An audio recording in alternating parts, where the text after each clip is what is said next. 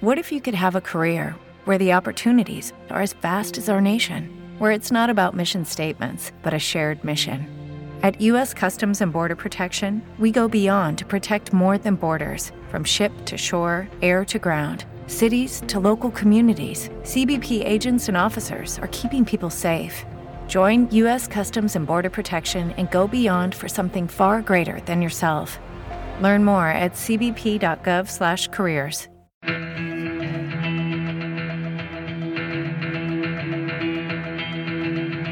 Você ouve agora o 15 Minutos, podcast da redação da Gazeta do Povo, o jornal que pensa no Brasil. Oferecimento Unipar faz a química acontecer.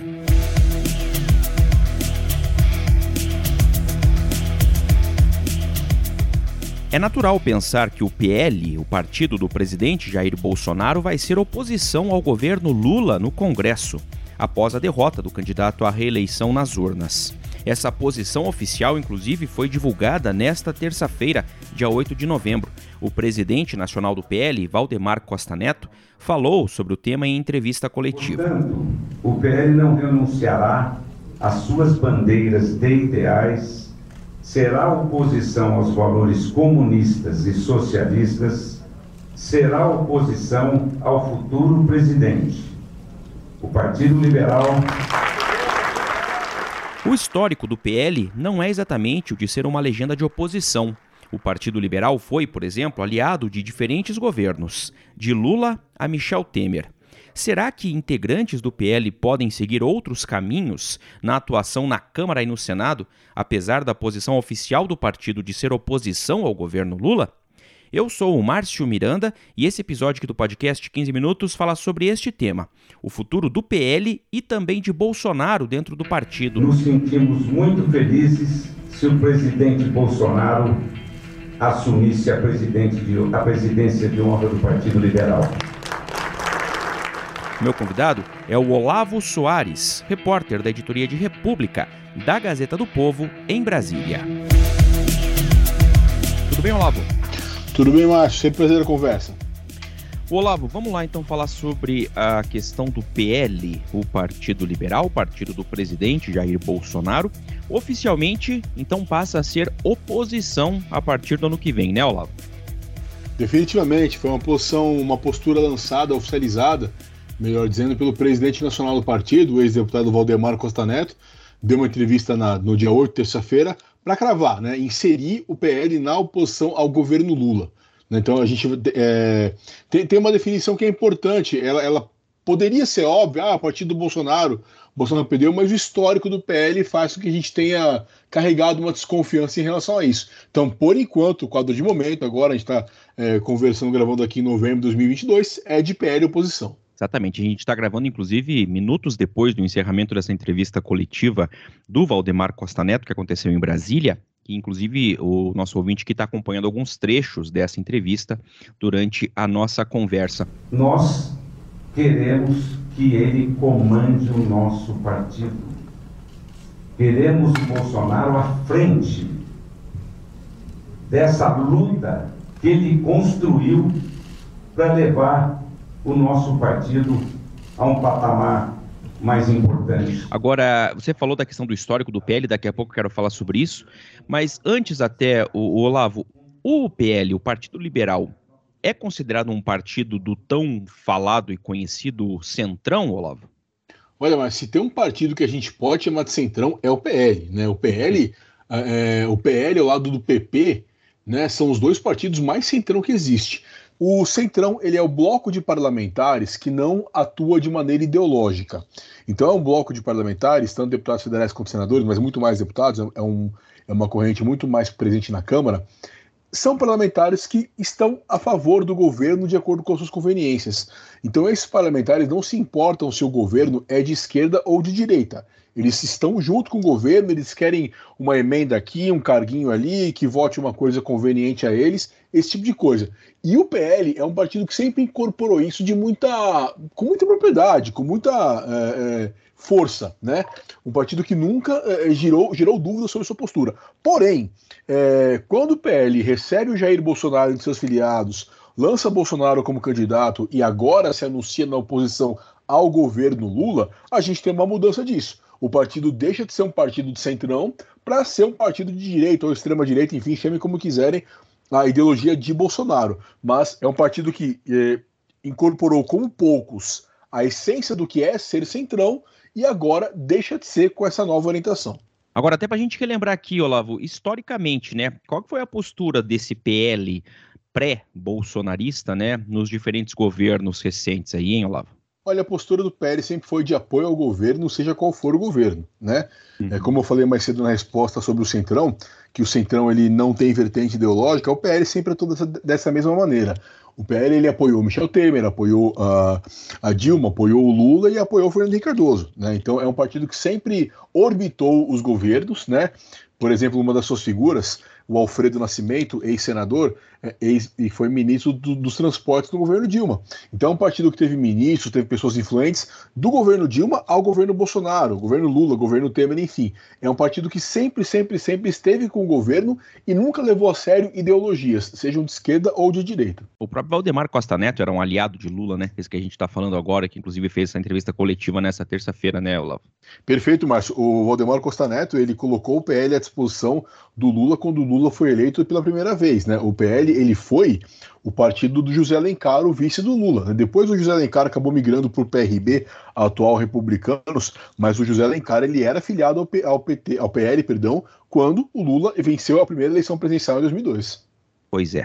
Bom, voltando aqui a esse ano e a, a nova legislatura, aqui a partir do ano que vem, Olavo, é, será que mesmo com essa postura oficial, aí a, a coletiva com, é, convocada, afirmações do presidente do partido, Valdemar Costa Neto, será que tem parlamentares do PL que possam vir a fazer parte da base do governo Lula, ou pelo menos que tenham uma postura independente aí, Olavo? Márcio, é, esse, esse assunto, essa possibilidade está colocada pelo histórico do PL. É importante a gente registrar uma coisa. O PL, ele, ele virou um partido gigante de uma hora para outra. Ele nunca foi um partido pequeno, era um partido médio que se tornou maior de Câmara e também do Senado. É, nesse contexto, o PL ele acabou brigando na sua, na sua, entre seus filiados, é, tanto políticos bolsonaristas de cabo a rabo, como a Carla Zambelli, a Carolina Tônia, a Bia Kicis, o Eduardo Bolsonaro, enfim, Carlos Jordi, por aí vai, quanto deputados que são congressistas de mandato, mandato de vários mandatos, e que sempre foram aquele perfil do centrão. É, a gente pode ver, não estou fazendo uma previsão, estou destacando um quadro que a gente pode ver, um choque entre esses grupos no futuro. Né? A gente pode ver uma, um conflito entre aquele parlamentar do PL raiz, digamos assim, o PL que sempre foi a favor do governo, seja qual for o governo, e essa ala mais bolsonarista é, de coração. Existe uma, um receio dentro, dentro do partido que alguns parlamentares possam é, no mínimo, não fazer oposição ferrenha a Lula. No mínimo, é, votar de vez em quando, sentar para conversar, esse tipo de coisa que a gente jamais imaginaria uma Bia Kicis, um Carlos Jordi fazendo. Né? O deputado Lincoln Portela, que é o atual vice-presidente da Câmara, ele deu entrevista para nós é, sobre esse assunto, ele colocou que ele acha possível que haja deputados do PL que vão atuar de maneira independente. Então é isso, sim, a gente pode ter é, esse tipo de conflito, esse tipo de situação derivando da ala do PL, raiz do PL que sempre agiu de maneira é, governista, seja qual for o governo. Porque mesmo o PT não vai querer um, dois deputados. Não vai querer. Não vai querer três. Eles vão querer 50. E jamais terão.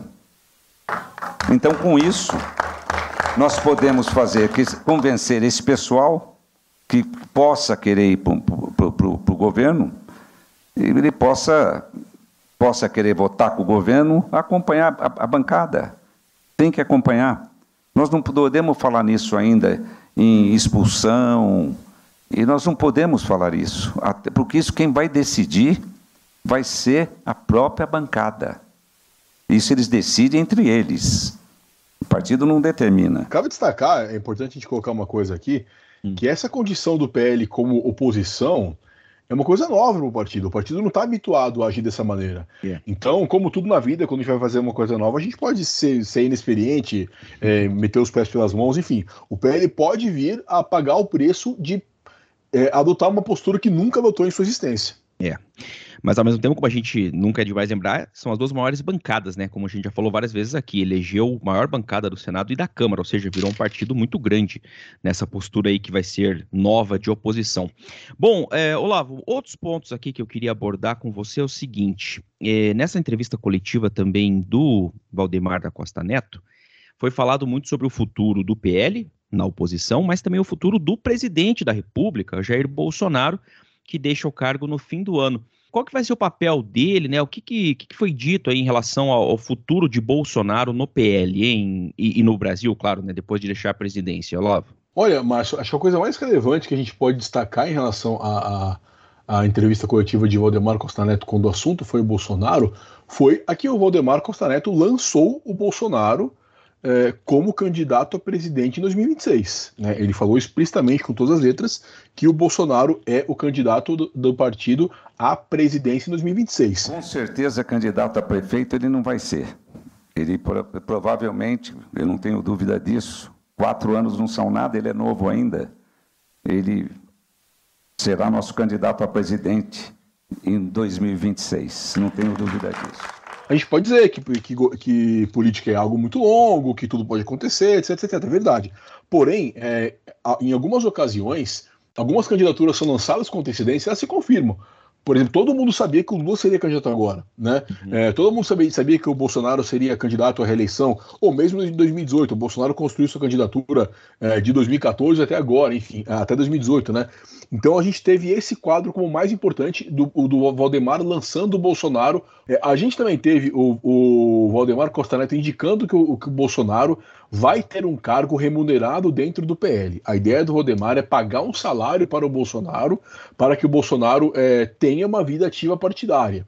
Né, que seja um militante, enfim, que é, porque o Bolsonaro a gente sabe que o Bolsonaro ele tem mandato eletivo desde 1989. São mais de 30 anos. Ou seja, é, é uma grande ruptura para o Bolsonaro também é, se colocar no novo, no novo momento, né? Procurar emprego, enfim, algo meio difícil para um político é, tão, tão é, habitual como ele. Então, o Bolsonaro vai receber um salário do PL. E por fim, a gente teve um indicativo de que o Bolsonaro é, vai, é, vai ser convidado para ser presidente de honra do PL. Né?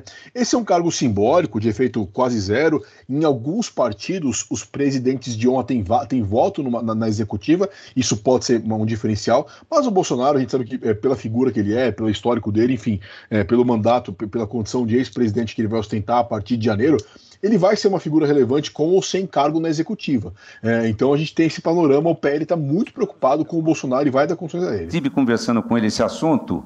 Ele, quando eu falei dele, vi para o nosso, levei o, o, pleito nosso dos nossos deputados para ele, dos nossos senadores. Ele ele aceitou bem a ideia de, de ajudar o partido, de correr o Brasil e de porque ele representa, ele tem que continuar, ele representa milhões de brasileiros. E isso ficou muito claro, né? Que pelo menos no discurso é, foi muito ligado a isso. Que para quem tem alguma dúvida de que seria o Bolsonaro o grande líder do partido, o Valdemar Costa Neto, repito, no discurso quis deixar claro que não, que sim, ele vai ser a grande liderança é, dessa vertente política no país. Inclusive falou várias vezes que Bolsonaro vai ter estrutura para correr o Brasil, né? Usou esse termo para viajar o Brasil é, para fortalecer o partido, enfim, e, e, que vai ter essa estrutura toda do PL em Brasília, né? Duas perguntas para encerrar aqui, Olavo. Primeiro que, ainda no âmbito legislativo, vamos dizer assim, uma coisa ficou muito clara também na conversa, né? As posturas é, do PL, repito, maiores bancadas, nas duas casas, na eleição para a presidência das duas casas, na Câmara e no Senado, e a postura do partido é, é, nas duas, hein, Olavo? Exato, Márcio. Bem, Câmara e Senado são dois ambientes bem diferentes, sempre são diferentes. Né? A gente não pode é, tratar um partido, ah, o PSDB, o PT, quem quer que seja, igual na Câmara e igual no Senado. No caso do PL, você colocou muito bem, a gente vai ter essa diferença principalmente em relação, em relação à eleição para a presidência. O que, que a gente tem? Quais são os quadros? Na Câmara dos Deputados, o PL vai apoiar a reeleição do Arthur Lira. O Arthur Lira, a gente se recorda, é o atual presidente da Câmara, e ele venceu a eleição interna com apoio dos bolsonaristas e prestou apoio ao Bolsonaro durante o período eleitoral. Então é nada mais natural que a aliança entre PL e o Arthur Lira, o PP do Arthur Lira, enfim, né, é, é, seja mantida para a eleição 2023, né, quando vai ser renovada a presidência da Câmara. Em relação ao Senado, o PL está falando diferente. O PL quer se colocar como partido que vai presidir o Senado, né? Parece que já está definido isso Nós vamos apoiar Arthur Lira, mas com a garantia que ele nos ajude e trabalhe para eleger o nosso candidato no Senado. Nós queremos ter o presidente do Senado. Tem uma tradição não escrita, isso não existe nenhuma lei que, que esquece, que, que determine isso, mas uma tradição de que o maior partido sempre tem a, é, o direito de, de, presidir o Senado. Né? Repito, isso não é regra, não está escrito em lugar nenhum, até porque a eleição para a presidência do Senado é uma eleição direta, cada, cada candidato vota no nome, enfim, tá, não tem nenhuma regra partidária. Mas o partido que tem a maior bancada, ele sempre tem uma, um, um, direito a mais, digamos assim, né? De lançar candidatura, de se colocar na frente. E o PL quer fazer isso. Curiosamente, o nome mais forte para isso é o nome que não está no PL hoje, né? Que é o da atual deputada federal, ex-ministra e futura senadora, né? Que vão presente para passar futuro, né? A, a Tereza Cristina. A Tereza Cristina, que foi eleita senadora pelo Mato Grosso do Sul, só que ela está no PP, né? O Partido Progressista, o partido do, do, do Arthur Lira.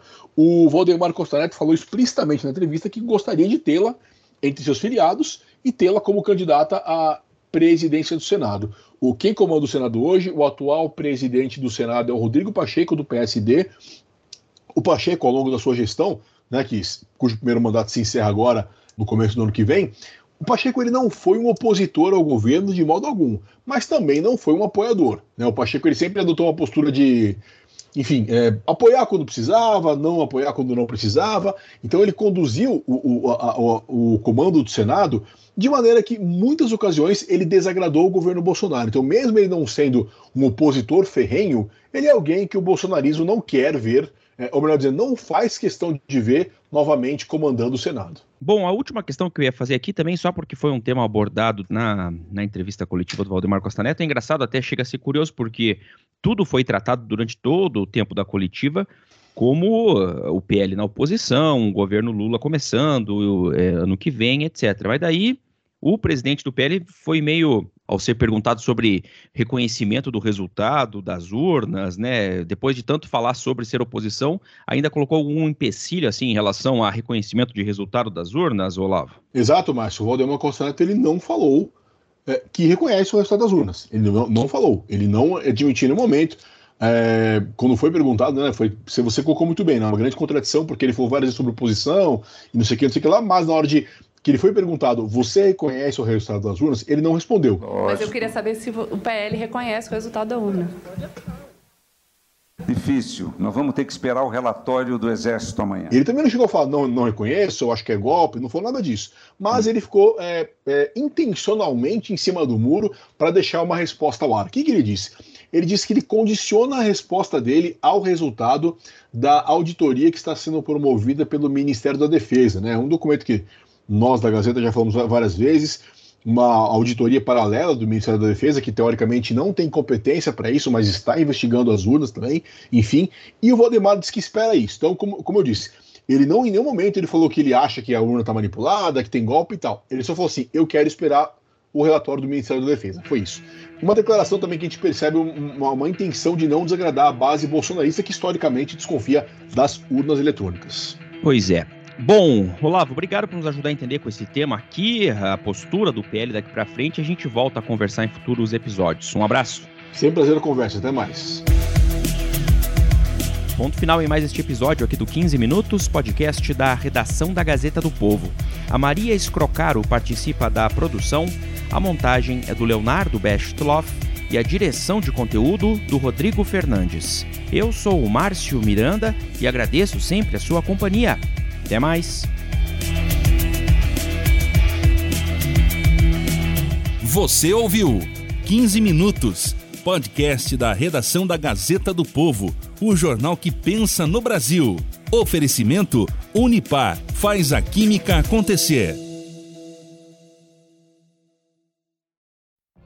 What if you could have a career where the opportunities are as vast as our nation, where it's not about mission statements, but a shared mission? At U.S. Customs and Border Protection, we go beyond to protect more than borders from ship to shore, air to ground, cities to local communities. CBP agents and officers are keeping people safe. Join U.S. Customs and Border Protection and go beyond for something far greater than yourself. Learn more at cbp.gov/careers.